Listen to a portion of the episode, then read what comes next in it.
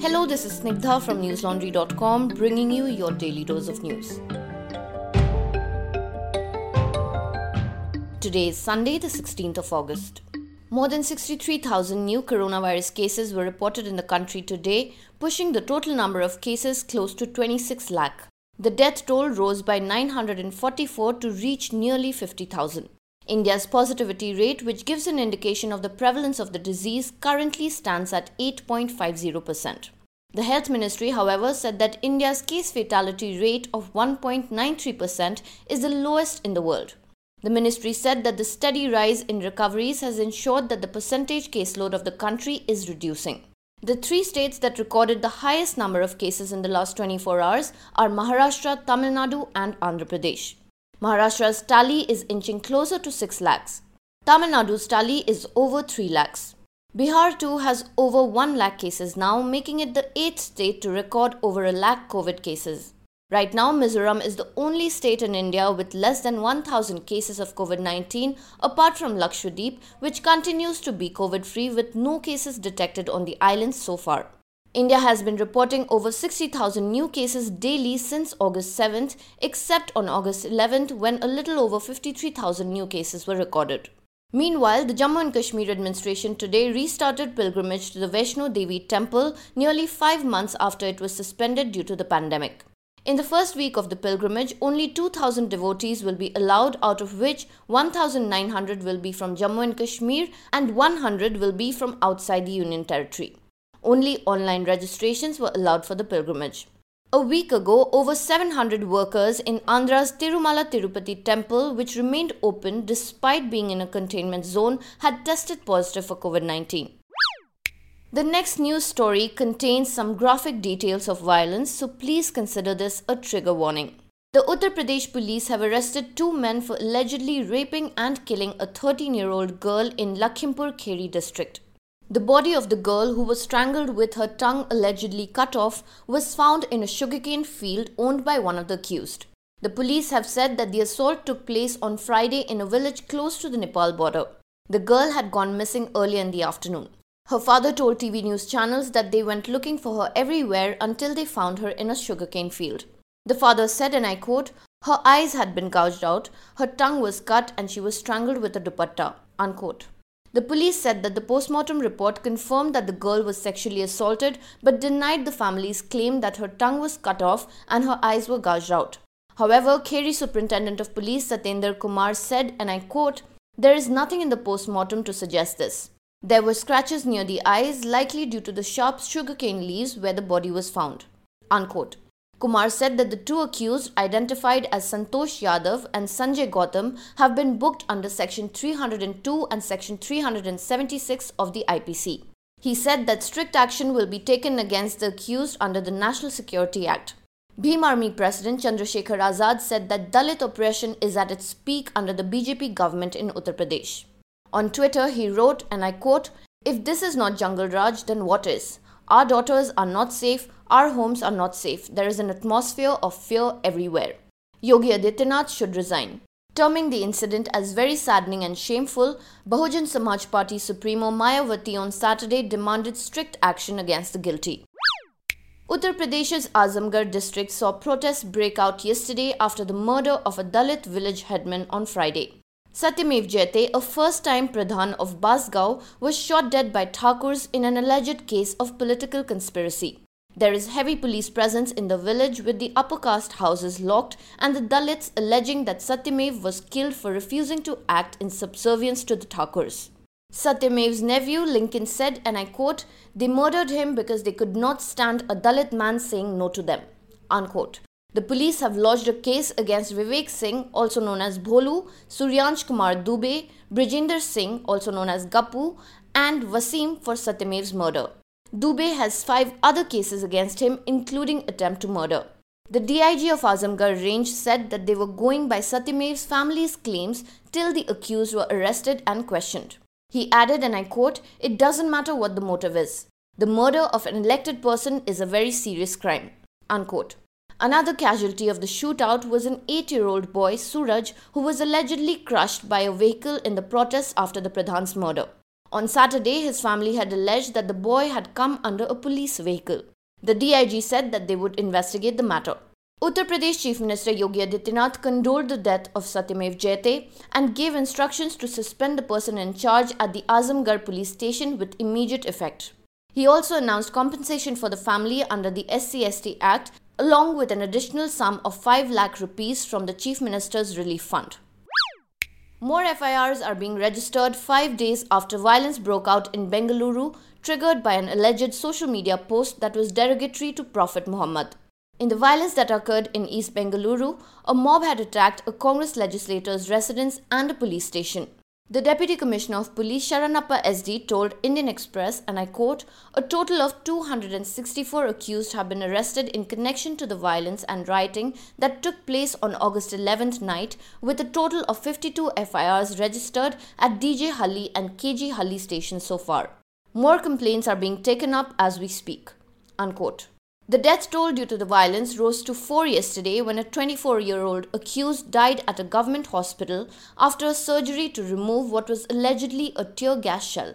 The deceased, Syed Nadim, was found to be COVID positive and did not respond to post operative treatment due to subsequent complications. Meanwhile, residents of the area have been alleging that the police continues to barge into their houses and randomly picks up youngsters. At least 60 police personnel were injured in the attack. Police said that the person responsible for the offensive post, which has been since deleted, has been arrested. Besides this, over 200 people have been arrested in the case, including Kaleem Pasha, the husband of Congress corporator Irshad Begum, and other people linked to the Social Democratic Party of India, a pro Muslim political outfit. Nolan Pinto, special correspondent with India Today, was one of the five journalists who were attacked during the riots that broke out in East Bengaluru on Tuesday. Nolan, who along with other journalists was recording what was unfolding when a policeman approached them, said, and I quote, I don't know what happened, but the police suddenly said we have to leave. We protested. I said I was from the India Today Aaj group. When they persisted, we gave in. While we were going back, one policeman who was drunk, clearly high, and on a bike used a pole to hit us.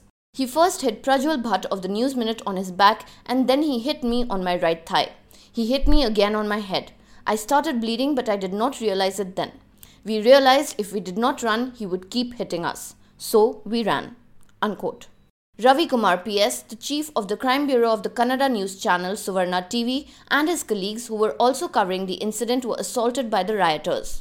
To know more about what happened, do read the report by 101 reporters on newslaundry.com. It is titled Bangalore Riots Five Journalists Hurt in Attacks by Rioters and Police. And now for some international updates. The worldwide coronavirus cases have surpassed 21.35 million according to the Johns Hopkins University tracker. While more than 13.36 million people have recovered, almost 769,000 have died from it. According to health officials, the new COVID outbreak in New Zealand is still growing. The country recorded 13 new cases, bringing the total cases to 69 and putting the September general election in question. New Zealand Deputy Prime Minister Winston Peters also called for a delay to the planned general election given an abrupt reappearance of COVID 19 in the country, increasing pressure on Prime Minister Jacinda Ardern to postpone it. The opposition National Party also wants a delay, hoping that Ardern, who had garnered much praise for how she has been handling the pandemic, will face criticism once the hardships caused by the Auckland lockdown begins to gain attention. Australia, on the other hand, which was struggling with a resurgence in its two largest states, New South Wales and Victoria, has reported a further decline in the number of new infections. New South Wales reported just 5 new cases, while Victoria reported 279 new cases on Sunday. France Employment Minister Elisabeth Borne said that the country is set to announce new measures within the next two weeks to stem the spread of COVID 19 in the workplace. This comes after Paris and Marseille were declared red zones and the country recorded another new high in post lockdown infections. The South African President Cyril Ramaphosa, meanwhile, said on Saturday that all indications were that South Africa had reached the peak of COVID 19 infections as he announced a sweeping removal of lockdown restrictions on the economy. Tens of thousands of opponents of the Belarusian President Alexander Lukashenko have gathered in Minsk to protest against the disputed elections. The Sunday afternoon March for Freedom comes amid growing anger over the alleged poll rigging and police violence at the subsequent protests. Meanwhile, in an address to a smaller crowd of several thousand, Lukashenko blasted opponents as rats. He called on supporters to defend their country and independence.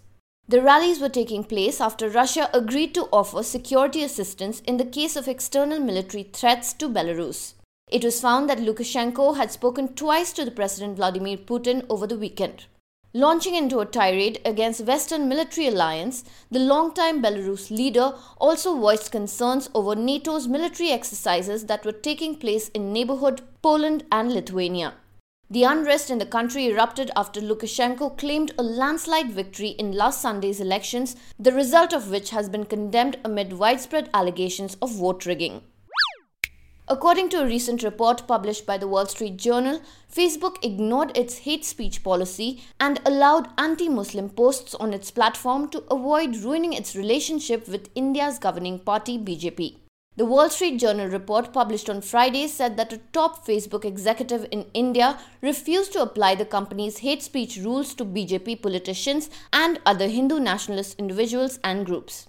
Based on inputs from current and former Facebook employees, the report said, and I quote, the company's top public policy executive in India, Ankhi Das, opposed applying the hate speech rules to T. Raja Singh and at least three other Hindu nationalist individuals and groups flagged internally for promoting or participating in violence. Unquote. T. Raja Singh, a BJP legislator from Telangana, is known for his anti Muslim stance.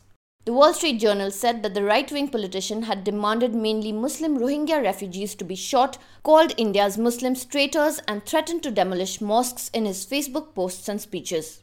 In March this year, the report said that Facebook employees responsible for policing the platform had found that Singh had violated their hate speech rules and suggested banning his account. But Ankhi Das refused to act against Singh, who has tens and thousands of followers on Facebook and the company owned Instagram. Quoting unnamed current and former employees, the report said Das, whose job includes lobbying India's government on Facebook's behalf, told staff members that punishing violations by politicians from Modi's party would damage the company's business prospects. And now for some homegrown stuff from newslaundry.com. Last week, the News Laundry team recorded the 100th episode of our popular news satire show TV Newsance.